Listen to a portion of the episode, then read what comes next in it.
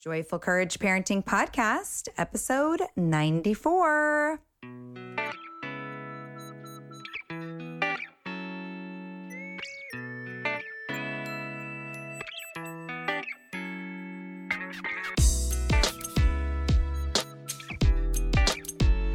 Hey, everybody, welcome back to the Joyful Courage Podcast, a place for information and inspiration on the parent journey. I am your host, Casey O'Rourke, positive discipline trainer and parent coach. I am, as always, thrilled that you are listening in. If you find yourself laughing, taking notes, or excited about what you hear on the show today, please do me a favor and pay it forward. Share this episode with your friends, family, neighbors strangers that you see at the gas station. Your sharing is the reason that I'm able to show up for you each week. And I am so, so grateful to do so. I'm really excited to introduce you to my guest today.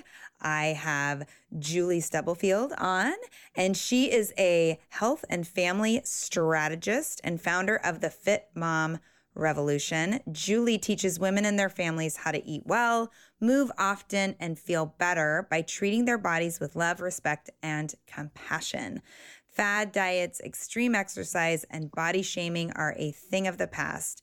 And Julie shows women how to step away from the diet diet cycle, yay, and into a nourished mind and body. Her own journey of losing 70 pounds and finding her self compassion along the way fuels topics of discussion on her podcast, Love Your Bodcast, and drive her passion for helping others to create a life they enjoy and a body that they love. Hi, Julie. Welcome to the podcast.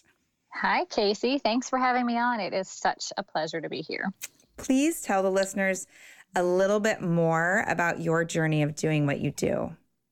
Okay. Well, as you said, I lost 70 pounds and have kept it off now for more than five years. Uh, but that came after paying the price of yo-yo dieting for about 15 years mm-hmm. and you know the typical lose 20 uh, gain 30 mm-hmm. lose 30 gain 40 uh, it seemed to be a never-ending battle and you know i finally dialed into what i needed to do to take care of myself and in doing so, I became inspired to help other women do the same. And I became a fat loss specialist. Um, but little did I know that the real work would actually begin once I started helping other women, I needed to actually learn how to love my body, even though I had lost 70 pounds. Um, mm-hmm. You know, one would think, hey, you know, you had a big transformation.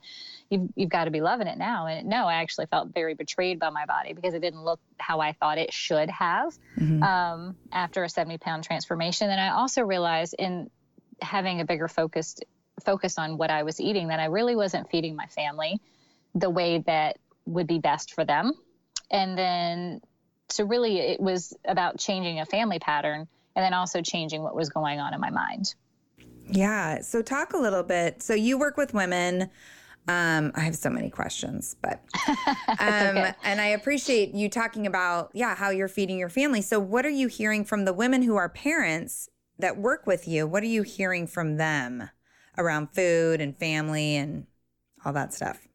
The first thing I hear is they are tired of so many things, not just physically tired, but tired of the over information or under information that they're getting. Uh, you know, w- what's to believed, be believed, what's to be used, what is a bunch of you know cockamamie stuff that should just be thrown out the window. Right. Um, you know, they're they feel lost about really how to take care of their family. We're busy. We're, we're going here. We're going there. How do we have family dinners? How do I cook? How do I get it on the table? And then in the end, they're counting down to either wine and or bedtime. Right. Um, Seriously. and you know, you know, a lot of times, you know, they're realizing that their families have unhealthy habits, but they just they're not really sure how to address them because partially they feel guilty because they know they instilled them. Mm-hmm. But the other piece is they don't want their kids to feel bad either about perhaps the physique that they presently have or habits that are in place that have maybe been in place for a while. So it's kind of hard to get to that starting point. Yeah. And you know what? There's this other piece too that really sets me off. And all it has to sound like is, what's for dinner? yeah. I mean, I'm it's that question, that assumption like you're in charge, you're in charge of feeding me, even though I am in charge of feeding them. It's just every day, you know, and I joke about it, but it like it's a really real response, you know, and or especially when it comes from my husband. And I love to look at him and say, I don't know, what are you going to make? oh my gosh. We do that in my house too.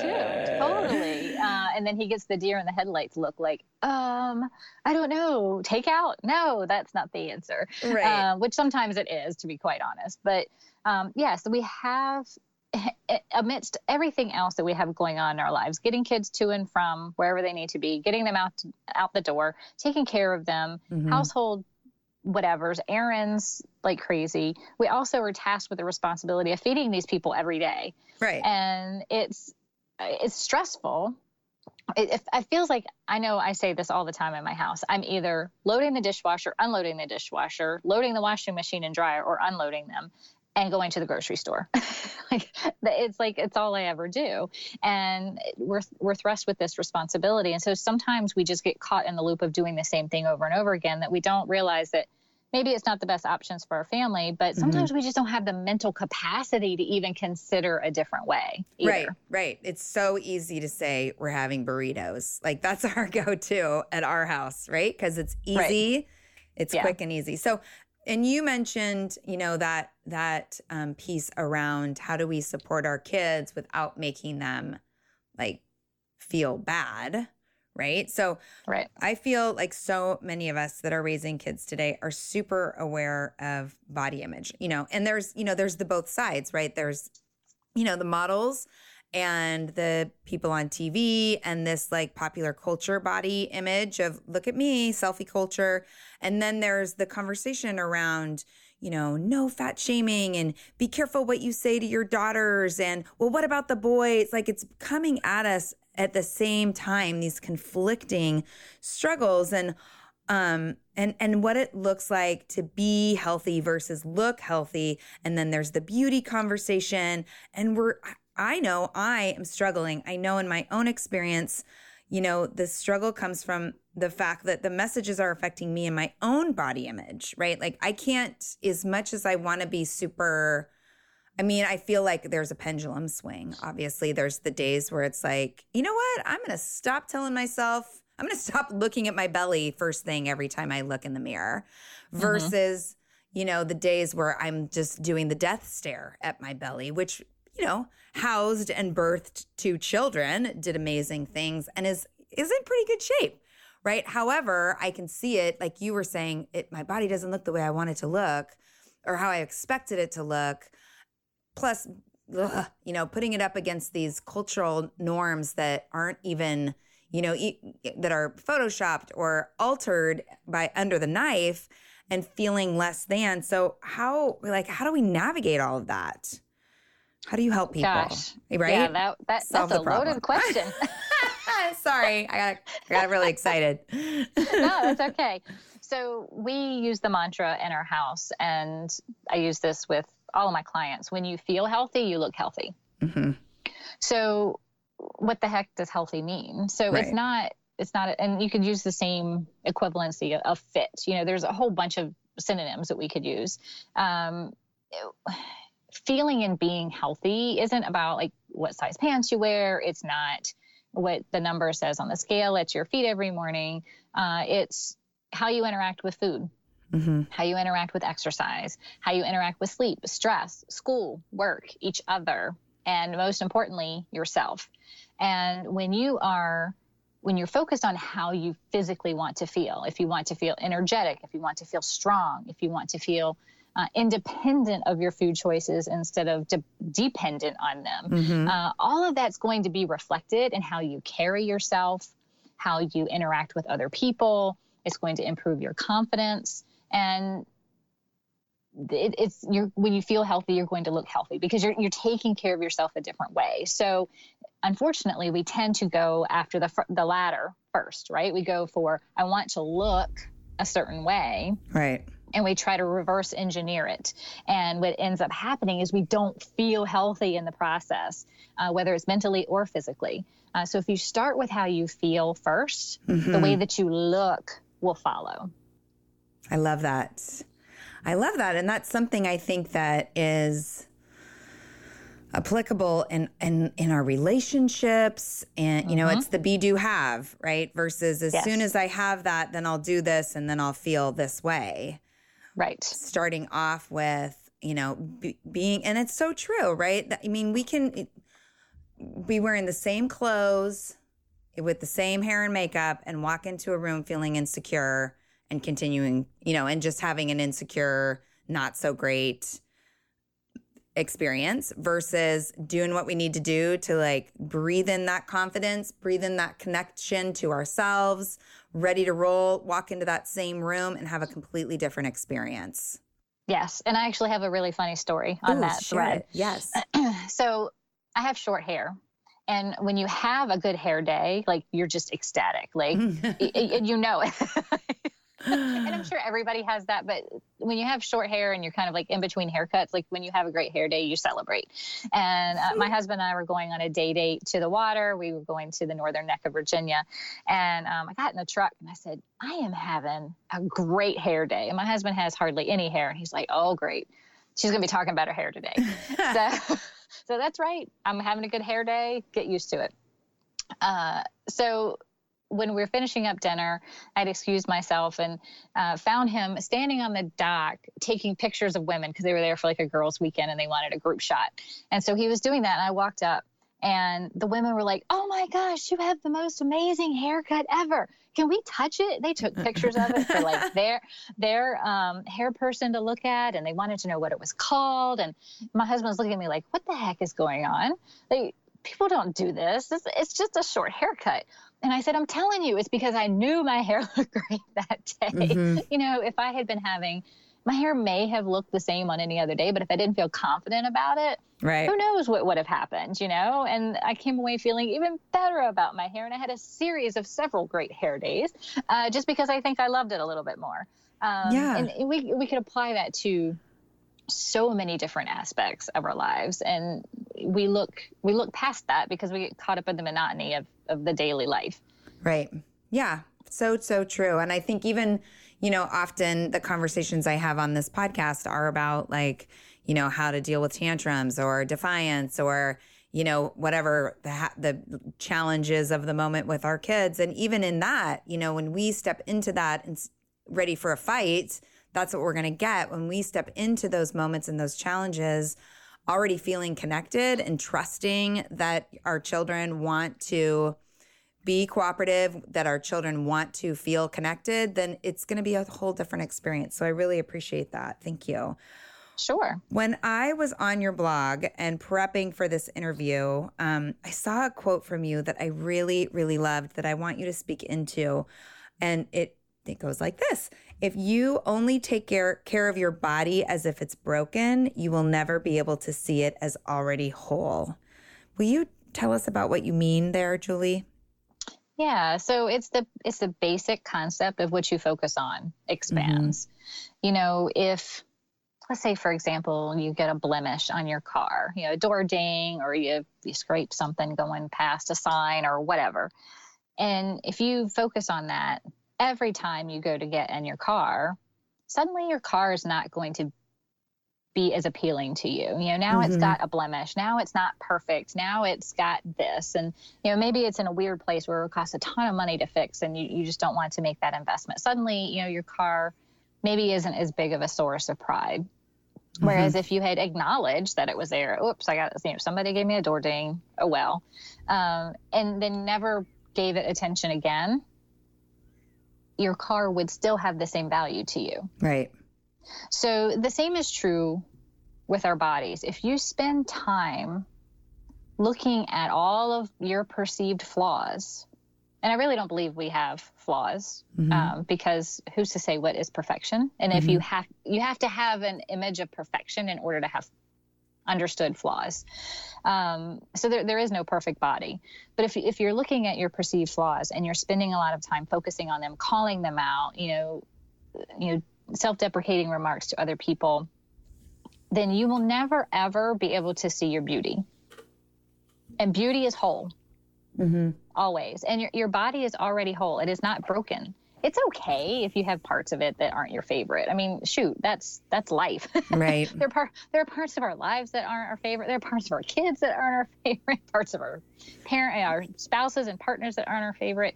It's okay to have that about ourselves too. But if we if we don't ever get past those, we can't see the big picture. We can't see that our bodies are already amazing and beautiful and whole, and that's worthy of celebrating. So how do you what are some what are some like what are one or two simple things that listeners could take away from you Julie that would be stepping stones towards like I'm thinking about myself, right? So my least favorite part of my body is my belly. And it's and it's been with me for a long time. Like I even remember, you know, homecoming dance. I'm gonna, you know, for the two weeks before homecoming, I'm gonna do a hundred crunches every night, you know, to flatten things out. I, I mean, I can really, really trace it back. So, what are some like little tips that you have for helping us? Like, first of all, we have to be aware when we're doing it because I think sometimes, like in so many things in our lives, we go into automatic pilot and we're in that you know, that self talk that isn't helpful without even realizing that we're in the self talk. Uh-huh. So, you know, so there's that awareness piece. And then they're, you know, shifting out of it.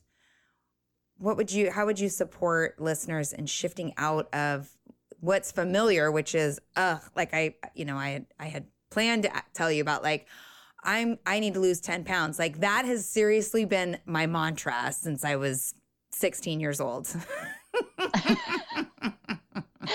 and even when I lose 10 pounds, it's like, I, I need to lose 10 pounds. It's just like this. Uh, and I, the other day I decided like, well, hey, what if I didn't need to lose 10 pounds?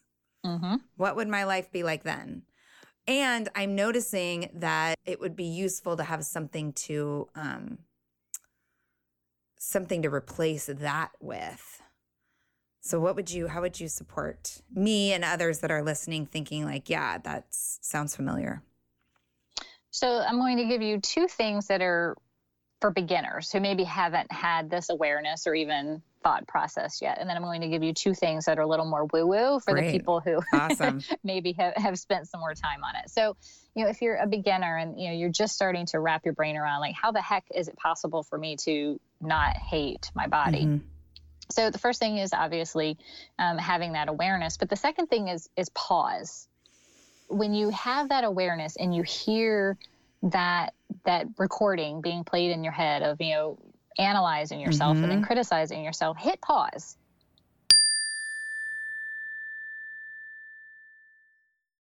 This podcast is sponsored by Factor. Are you old enough to remember TV dinners? They came in those tin trays, and each part of the meal had its own little compartment. I remember eating those and watching Happy Days, followed by Three's Company, maybe a little Laverne and Shirley. I am that old.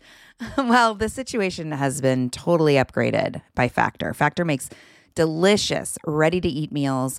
And unlike those quick meals of the past, every meal from Factor is fresh, never frozen, chef crafted, dietitian approved, and ready to go in just two minutes. You'll have over 35 different options to choose from every week, including meals that are calorie smart, protein plus, and keto if that's your thing. Also, there's more than 60 add ons to help you stay fueled up and feeling good all day long. In my last order, we got red chicken chili tamale bowls and Italian sausage pizza casserole, as well as other delicious meals that my family loved. Plus, there's breakfast and smoothies and all sorts of other add ons to make life simpler while also keeping it healthy. Factor is the perfect solution if you're looking for fast, premium options with no cooking required.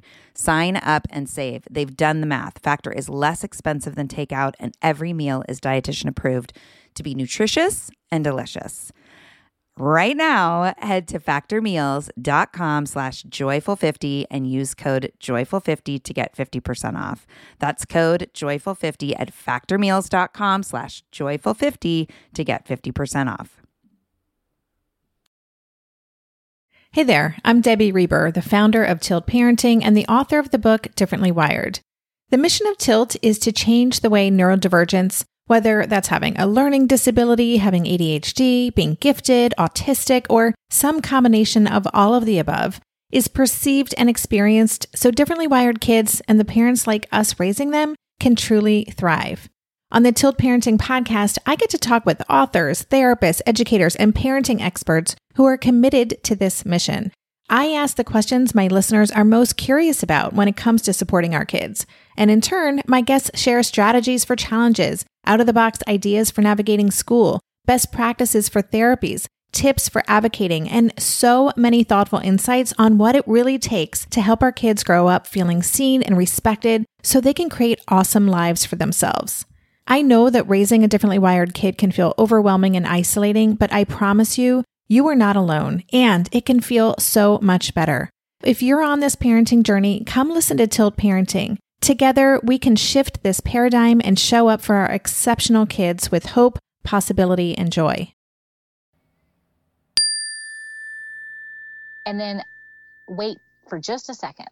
Uh, anytime that we go from a thought to an action. So you may be thinking these thoughts, but then you you're kind of saying them to yourself. So any time that we have that in our brains, there is a pause. There is a small window of time before we flip from one to the other.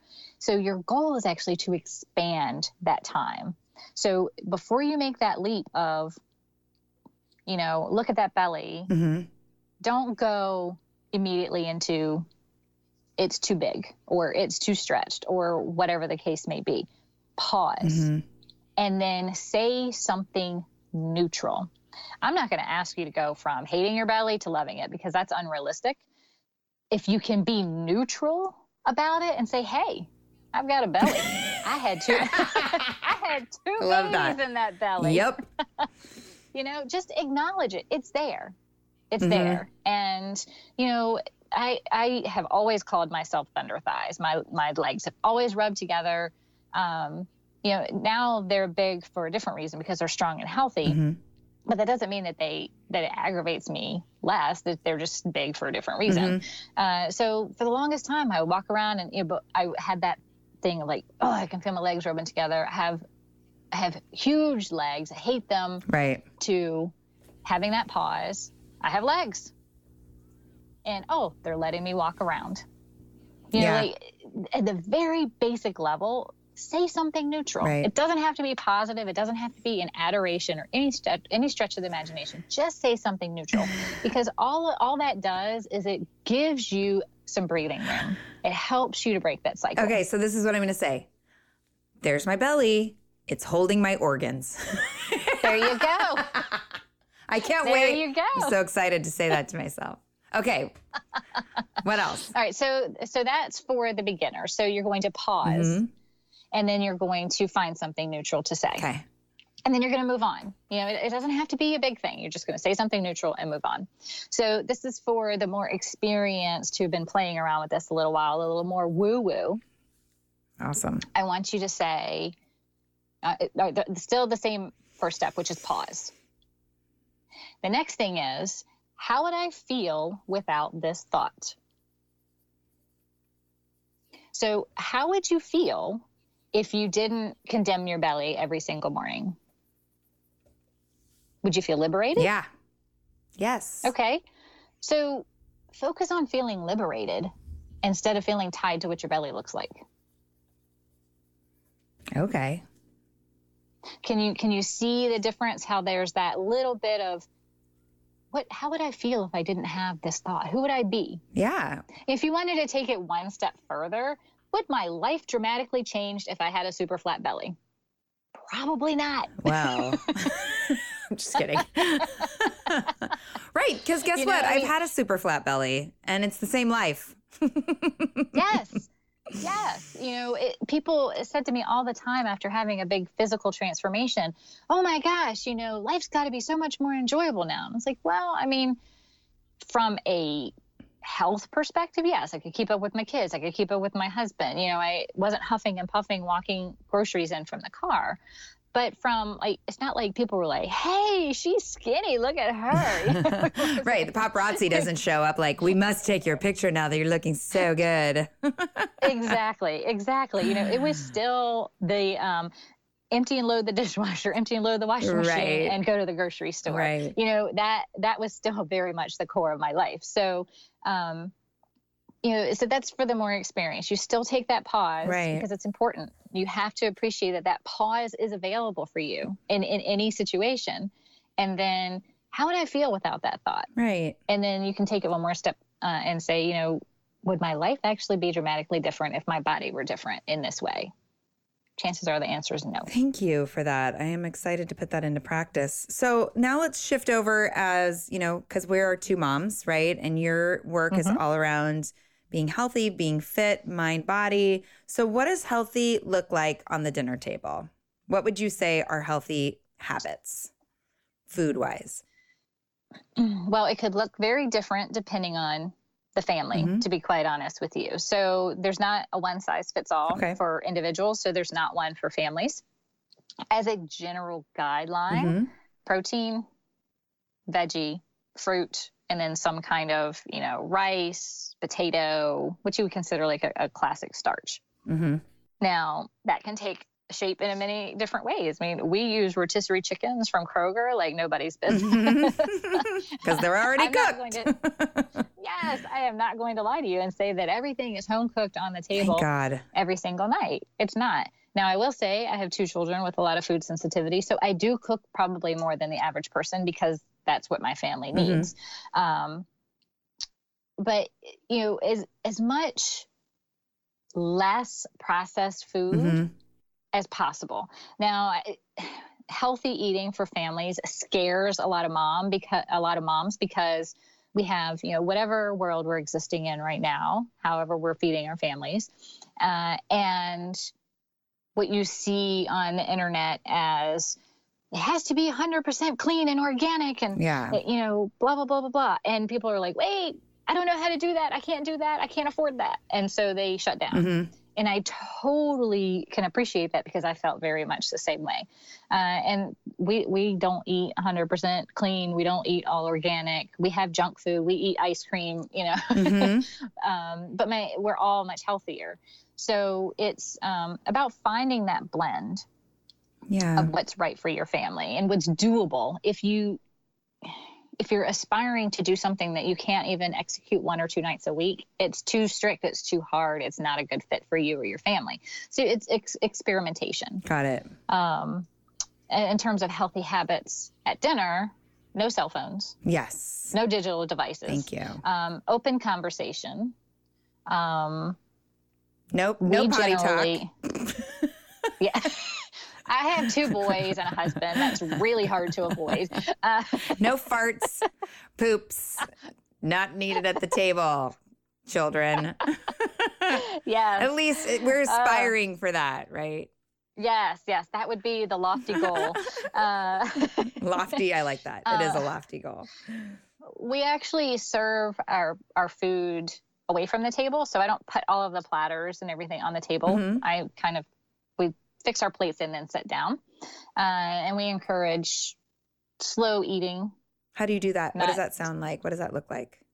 That encouragement. Take a bite. You take a bite or two and then contribute to the conversation. So essentially, we work on one person not dominating the entire conversation, which gives the rest of the family a chance to like inhale all their food and go, "Hey, I need more." Oh. Uh, which in some cases, sometimes people do need more, mm-hmm. but it takes a while for your body to realize that you've even put anything in there and we're so used to doing things fast. Kids generally have to eat quickly at school because right, of the, the lunch schedule, yes, and that often so translates annoying. into dinner. Yeah. Uh, so it's that one was probably the hardest part of what I changed at our dinner table was all of us collectively slowing down.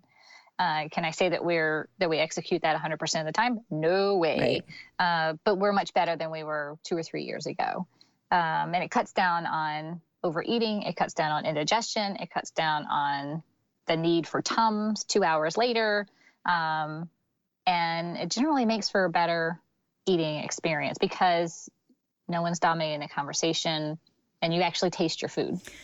Do you have any rules? Like I'm thinking about, you know, a lot of the parents that I that show up in my community or that listen to the podcast have really little kids and I would love your perspective on, you know, there's what are they called? Like food food jags. Is that what they're called? When they stop eating certain foods or they'll mm-hmm. only eat a certain kind of food or they are super picky eaters. What is your take on that? And then some parents are like, well, you have one no thank you bite. So one bite to try the food and then you don't have to try anymore. What do you think? It really depends on the kid and why that that jag is there. Uh, if there are no allergies going on or anything else happening like socially or developmentally, mm-hmm. uh, then you you let it run its course. Right um, because honestly, creating conflict around food is the last thing you want to do because you're creating patterns mm-hmm. that are being set for a lifetime. Right. Um, I do request gratitude bites, and I, I do Ooh, three. I like that. You know, three gratitude bites. Yes, thank you for putting food on my plate, mom. Thank you that we have food to eat. Uh, my kids have been told from a very young age that we're very blessed that we mm-hmm. have that we have access to food and we can buy whatever we need and it is important to understand that that is something to be thankful for love that julie um, love that and it's it's showing gratitude to me for preparing mm-hmm. it uh, because my effort in the kitchen should be recognized because i don't i don't do it just because i love to cook because quite honestly that's not my favorite thing in the world me neither i wish i did but um, i just don't Right. You know, and I do okay in the kitchen. I'm definitely not a chef by any stretch of the imagination, but I do it because it's what is best for my family, especially food sensitivities considered. So, you know, it, I feel like it's important for them to show gratitude towards me, or if we go to someone else's house to, you know, to show thank you for making the effort for me. I really appreciate it. Um, beyond the three bites, I don't really care. Um, my kids went from living off of chicken tenders and tater tots to eating bison and asparagus and Brussels sprouts. And, you know, they eat really whatever we eat. Great. Now. How um, old are your which is How old are your boys? Almost 15 and 13. Great. Um, and I don't do, it's been probably two and a half years since I've done like separate meals. Mm-hmm. Oh yeah, we don't uh, do any separate meals. Yeah. Um, you know, and I will make if there's something like my husband and I really want to have, mm-hmm. I may make exceptions, yeah. like because of food sensitivities, especially.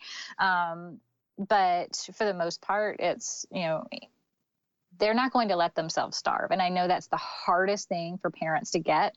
Um, a a well developed child who is taken care of and loved at home will not let themselves starve. Right. Uh, and it is okay to say, if you're not going to eat, I'll catch you next meal. Right. It's it's hard. It's hard for it on the mommies. Oh my gosh, it it's so hard. It breaks our hearts because let's face it though, if your kid were really hungry, they would eat it. Right. So, you know, it's at that time it's time to kind of look at snacks before meals mm-hmm. and um, I tell you, this kid, this generation of our kids, they are the snack generation. For sure. I, I, don't remember this many snacks growing up as a kid. Like, maybe a ho ho, like or a ding dong. yeah, we had ding dongs. Gross. So you have you have two boys. So I'm going to shift the conversation a little bit. So you have two boys. What kind of body image, if any, are you having body image conversations with your oh, boys? Oh, yeah. So what does it sound like with the boys?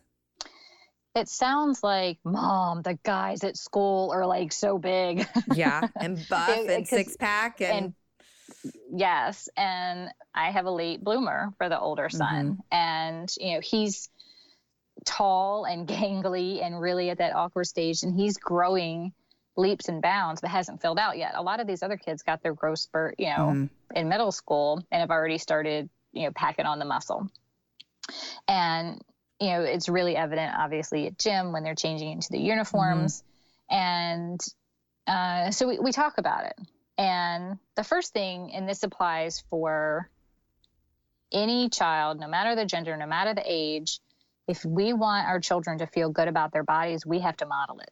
Yes. So if they're hearing us talk negatively about ourselves, guess what they're going to do? they're going to do the exact same thing. Mm-hmm. So talk about yourself openly the way that you would want to hear your kids talk about themselves. And it's never too late to start modeling something different. So if your kids are older and you're like, oh my gosh, I've, you know, ruined it because I've talked negatively about myself for years, it's never too late to change the, the course of conversation. Mm-hmm.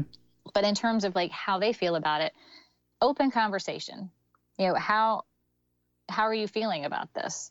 Uh, and acknowledge their feelings. Like it's okay to feel insecure. Mm-hmm. Don't sweep them under the rug because if we if we start doing that, they're not going to talk to us anymore Right. about these things. Totally. And if we're if they're not if they're not going to talk to us about how they feel about their body, they're not going to talk to us about other things that we want them to share about their bodies when they get older. Right. So you know this is this is a really tender time to um, to hold space for how they're feeling and acknowledge that it's it's fine to feel that way. And then really I focus on how they want to feel. How do you want to feel right now? If you're a parent, I invite you to join us at the Mindful Mama podcast, where it's all about becoming a less irritable, more joyful parent. With sometimes hilarious and always thought provoking experts and friends, at Mindful Mama, we know that you cannot give what you do not have. And when you have calm and peace within, then you can give it to your children. I'm Hunter Clark Fields, and I can't wait to see you there. Listen in to the Mindful Mama podcast. If you like this show, there's a decent chance you'll also enjoy the Shameless Mom Academy. Hi, I'm Sarah Dean, the founder and host of the Shameless Mom Academy. The Shameless Mom Academy is a podcast for moms that centers moms more than it centers your kids. I'm not going to teach you how to make baby food or how to make your three year old or 13 year old stop having tantrums. Instead, I'm going to bring you back to yourself. For the last 20 years, I've been helping moms through growth and transformation.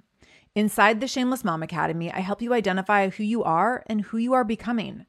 Look, motherhood is hard. It brought me to my knees many times and sometimes still does. Returning to who I am and who I am becoming allows me to decide how to show up in all those sticky motherhood moments, but also in all my other relationships and in all the ways I show up in my various communities. So come check out the Shameless Mom Academy wherever you listen to podcasts. I'm willing to bet you'll leave feeling a little inspired and maybe even completely fired up. And you'll probably laugh a few times because I promise we never take ourselves too seriously over here. With 700 episodes to choose from, you're likely going to find something that sparks and speaks to you inside the Shameless Mom Academy.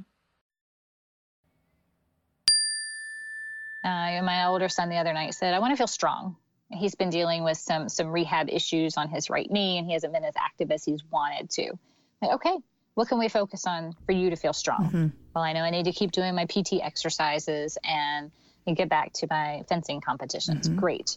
Let's make sure that you're on plan to do that. So it, it's a redirected focus on how they want to feel and then the actions that they can take in order to do that. Um, you know, they want to feel confident. Okay, what makes you feel confident?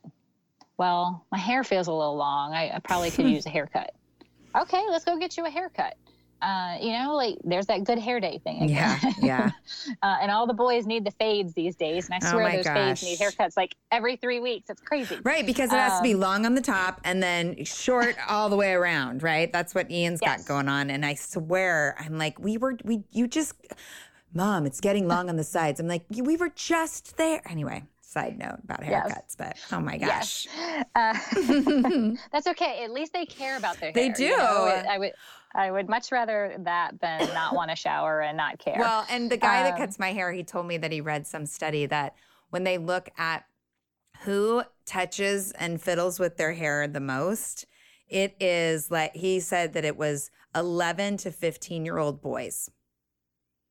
oh my they gosh, won. that's I know, isn't that so funny? But then I look at my, I mean, I've got one of those for sure. It's so funny. Oh, yeah. so funny. Yeah, absolutely. Uh, and the other big piece that we talk about, and this applies to boys or girls, is is individuality. Mhm.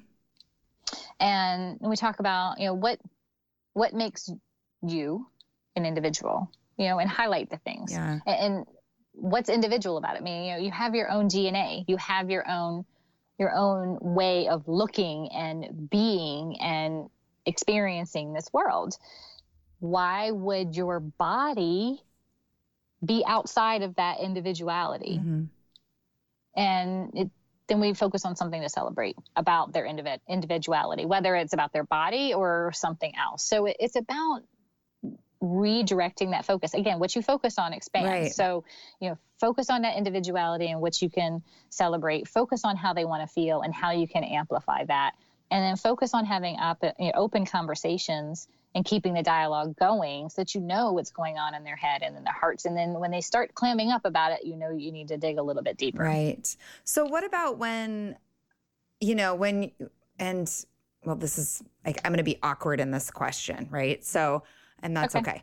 So, what if you, you know, if there's a listener out there and they're thinking about their child and they're thinking, you know, that they're probably not healthy, Okay. right? And that there's some Mhm. clear indications that food has become a, you know, that health, there's health risks. How do Mhm. we have those conversations? Because there's this other piece, like we don't want anyone to feel, we don't want them to feel ashamed, right? And at the same time, we need to have a conversation about health and well-being. Right. How, like, what is that? What are some tips there? Because I feel like that's a really sensitive, messy conversation. Absolutely. And I couldn't agree more. And I, I do just want to kind of, you know, underline that, you know, shame is not a motiv- motivating factor for adults or children Right. alike. And, you know, that's never a great strategy, in particularly around body issues. So if you've noticed that, you know, your, your child is potentially needing some changes uh, in their health regimen in order to make sure that they have a healthy body, the first thing that I would look at is, you know, how are they physically feeling? Mm-hmm. Have you noticed that maybe they stay in bed longer? And obviously, teenagers, that's kind of hard because they they need a little more sleep. Um, but you know, have you noticed that maybe they feel sluggish? You know, try to bring that out of them. You know, Mhm. are you are you feeling tired at school? How are you doing at school? If you can focus again on how they're feeling, Right. You can talk about the foods that they can eat to help them feel in a way that maybe they would want to feel better. Mhm. So if they're feeling super sluggish, uh, have them talk, you know, have them try some different foods that would make them feel more energetic. Um, I, you're going to laugh at me when I tell you this, but there was a summer where I made my kids track when they eat when they ate like cereal for breakfast and how soon they were hungry again. Great. Because- I would. Yeah. Go on. Go on.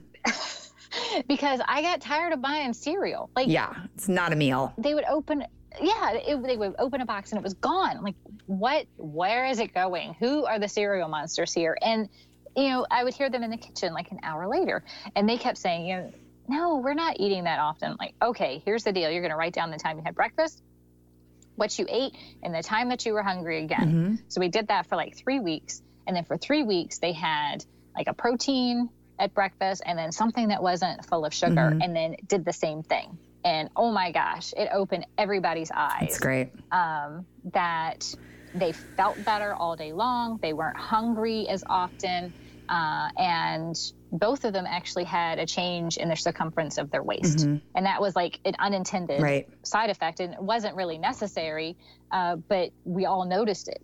So um, that they saw the data. They were old enough at that time. They were both in middle school. They were old enough to say hey cereal's not doing very well for my body.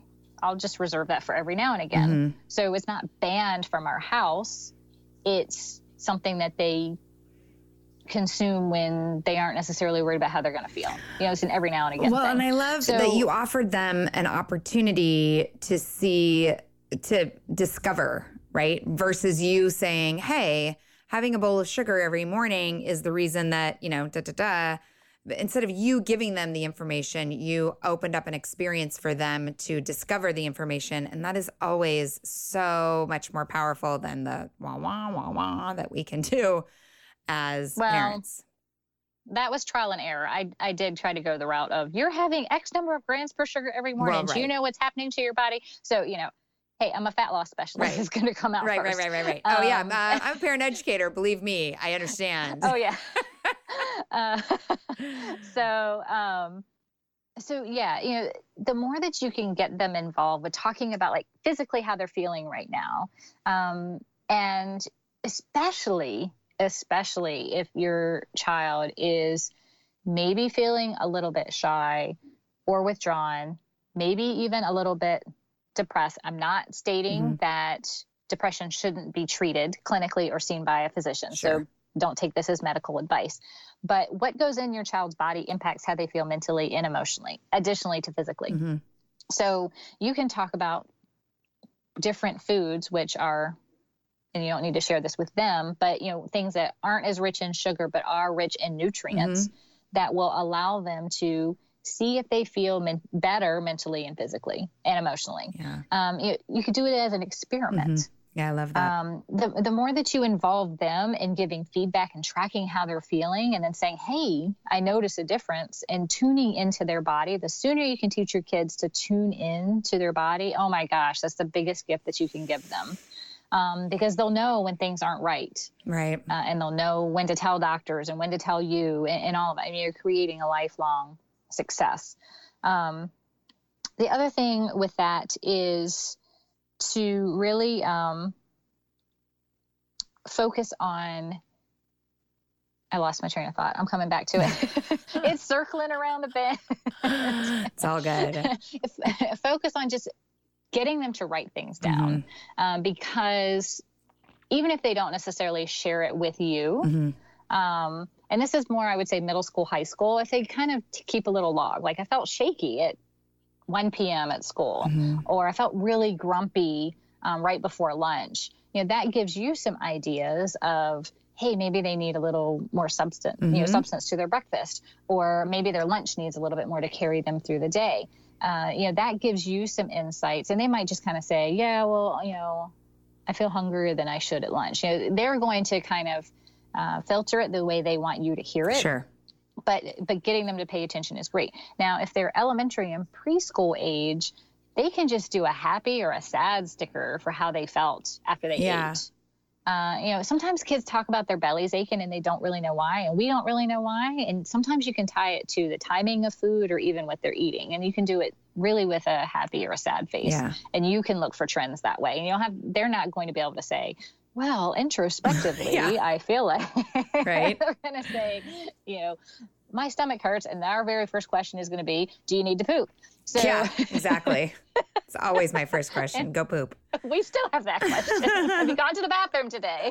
uh, and we've gotten into even into our, the kids' age of being you know, almost 13 and 15, you know, pooping is self care, you know? Yeah. We've Yay. gotten that far. Um, so, you know, use what's appropriate for the language level right. and articulation level of your child. And the more that you can get them to listen to what their body's telling them, that's like the biggest gift you could ever give them. Um, so to kind of recap all of that, you know, involve them. Mm-hmm treat it as an experiment get them to pay attention and for the younger kids you're going to have to do more observation you know how are, how's their behavior mm-hmm. how are mm-hmm. they waking up in the morning or how is bedtime mm-hmm. all of those things because again it's not just physical it's mental and emotional yeah. as well it's being impacted by food and then do it together as a family um, my biggest suggestion if you were to do any changes in your home is to never do an overhaul ever don't. My husband will be Please so don't. happy to hear you say that.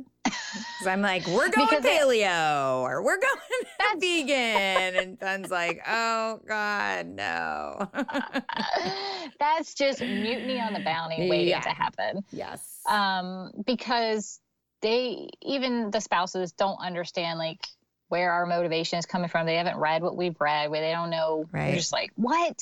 what do you mean I can't have my, you know, frosted Cheerios? Um, so start with something small, like we're going to start having more vegetables. Mm-hmm. And then when everybody's used to that, okay, we're going to start having less cereal. Mm-hmm. Uh, and then once everybody feels comfortable with that, you know, we're going to start having more water. Mm-hmm. You know, and then then you're going to cut back on sugar drinks. Right. You know, so you introduce the healthier option first, and then you reduce Love it. the less desired option second. Um, and it works for two reasons. It's a positive psychology piece of you're introducing the behavior first that you want to um, increase, and then you know by second nature you're you're going to want to decrease something else so you target that thing that you want to decrease love it and that way the emphasis is going you're not taking something from them you're giving them something first uh, and it just it works so much better that way um, and we all know we have a hard enough time feeding our families anyway. So why would you make it more difficult on yourself than necessary? True that. True that. Julie. It is not worth it. Yes. And you have offered so much in this call. Thank you so much for all of it. I'm excited for my own new personal mantras and to really consider what's happening in the pantry right now. So, thank you, thank you, thank you. I have one last question for you that I love to end with all of my guests. And sure. so, I would love to know what does joyful courage mean to you, Julie? Uh, joyful courage means taking the approach of curiosity and hope uh, to create a beautiful experience for you and your family. Hmm. I love that. Yeah. So, you know, it requires growth and inquiry and a lot of love, mm-hmm. but it's it's something worth going out on a limb for. Love it. Thank you. Where Thank you. where can listeners find you and follow your work? You can visit me at fitmomrevolution.com. I have all kinds of goodies there, including some free challenges for the mamas. And there's also a healthy family podcast series that you can find on my website, which is free with uh, all kinds of little gems in there. Uh, and then you can also listen to me weekly on Love Your Bodcast. You can search uh, iTunes and Stitcher Radio and all the the normal places where podcasts are found. Great. Thank you so much for coming on. Thank you for having me. It was a pleasure to talk about bellies and uh, bellies and body image and how to talk to our teens about food and our bodies. And of course, if any of your listeners have questions about this episode, they're more than welcome to email me. It's super easy to find me, Julie at fitmomrevolution.com. I'm happy to exchange, you know, tips and, you know, have a conversation online about any of this at any time. I'm here to help.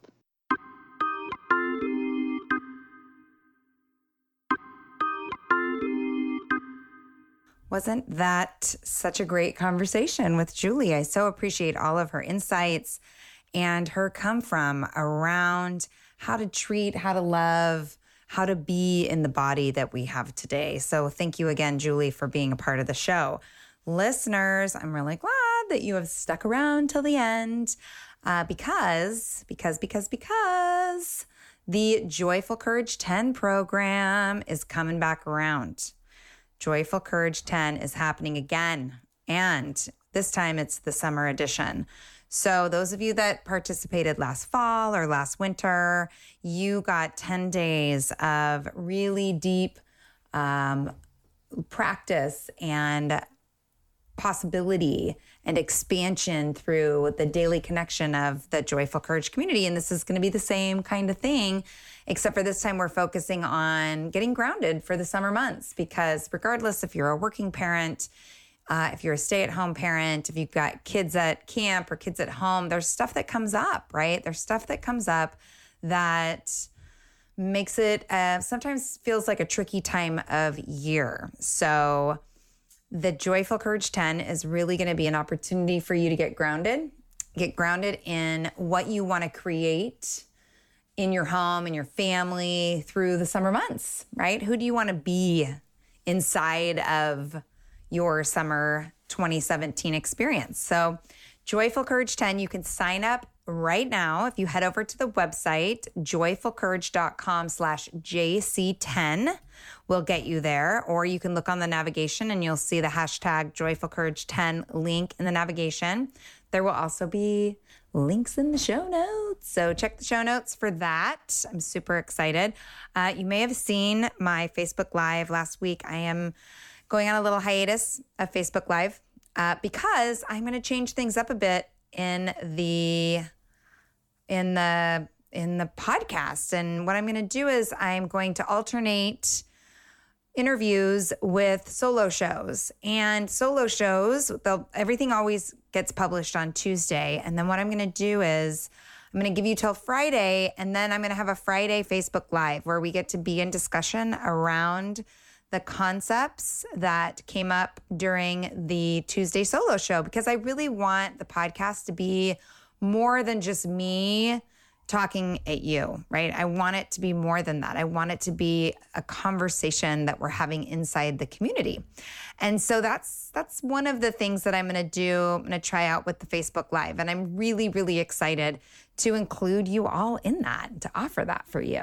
So, I'll let you know when that's going to happen. I'm not quite sure when that's going to take place. Also, I sent an email out to uh, not today, yesterday to subscribers of my newsletter list that haven't opened the last 10 emails. And isn't it crazy that technology can show me that there are quite a few people that aren't opening my emails? Which is great because I sent out an email that said, Do you want to unsubscribe? And the reason I did that is because it's, I want to make sure that my content is going to people that want to hear it. And I know that it is liberating for me. I sign up for things all the time and then going through and unsubscribing, sometimes I feel bad. even though the people, I don't, I might not even know the people, but I just, I'm not opening the emails. I don't, you know, I'm not connected to the community. Um, and, and I'm okay with that. My guess is if you're listening to the podcast, you're probably feeling connected to the community. But will you just check your inbox? Check your promotions folder if you're a Gmail person because my emails might be going to your promotions folder. And if you want to be opening and reading the emails, then you're going to want to get me into your general folder. And you're going to want to like let me know that you want to stick around. So, or not. You might be like, I'm good. I'm good with the podcast. I don't need the emails. That is totally fine too. So, yeah, that's another thing that's happening. And um, what else do I want to tell you about? I'm just really, really grateful for all of you. I'm grateful for the way the community is growing. Don't forget that you can always follow me. I'm trying to get more active on Instagram using the story feature. I am on Twitter. And if you are not already a part of the Live and Love with Joyful Courage Facebook group, please head on over there. Get in on the conversation and the support that's happening there. The Living Joyful Courage membership program registration is going to be open the end of June. Many of you are on the interest list, which is great because, well, it's great if you open the emails, but it's great because I will keep in touch with you and let you know when you can join us. The membership has been transformative for the parents that are a part of it. And I would love, love, love to have more of you join us there. We um, do monthly webinars.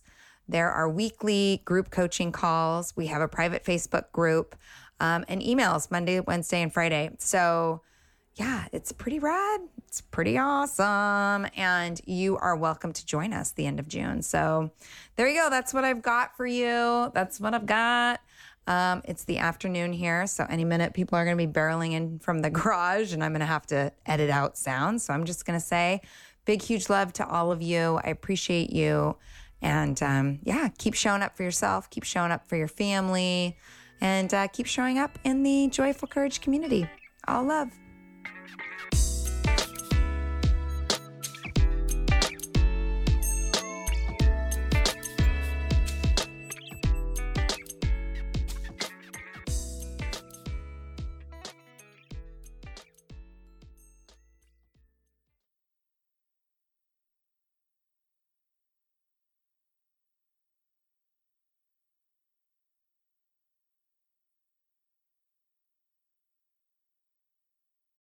Well, hey there, busy mama.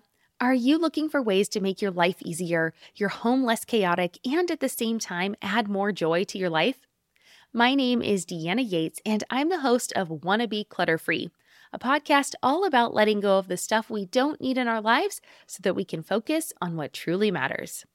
Don't worry, I'm not going to tell you to throw it all away or make you feel guilty about keeping something you love, no matter how many other people don't quite understand it but I will give you practical and, more importantly, actionable advice so that you can make progress right away.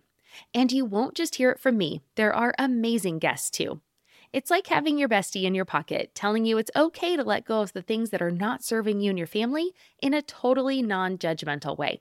So join me over on the podcast where we can work on progress over perfection for those of us that want to be clutter free.